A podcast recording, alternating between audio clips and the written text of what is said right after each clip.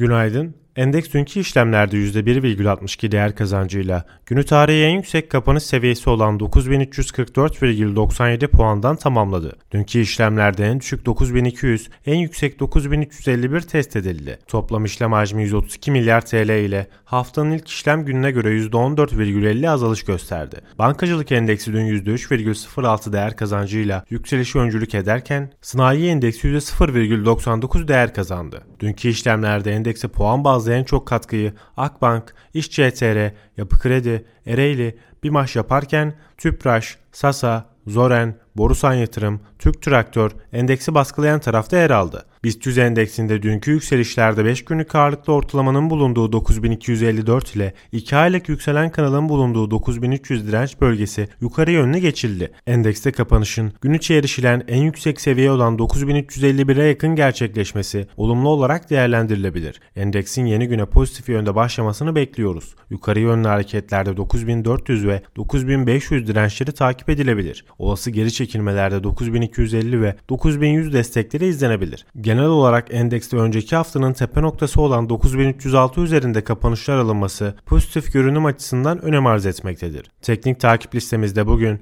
Akbank, Alfas, Arçelik, Enerjisa, Oyak Çimento ve Türk Hava Yolları yer alıyor.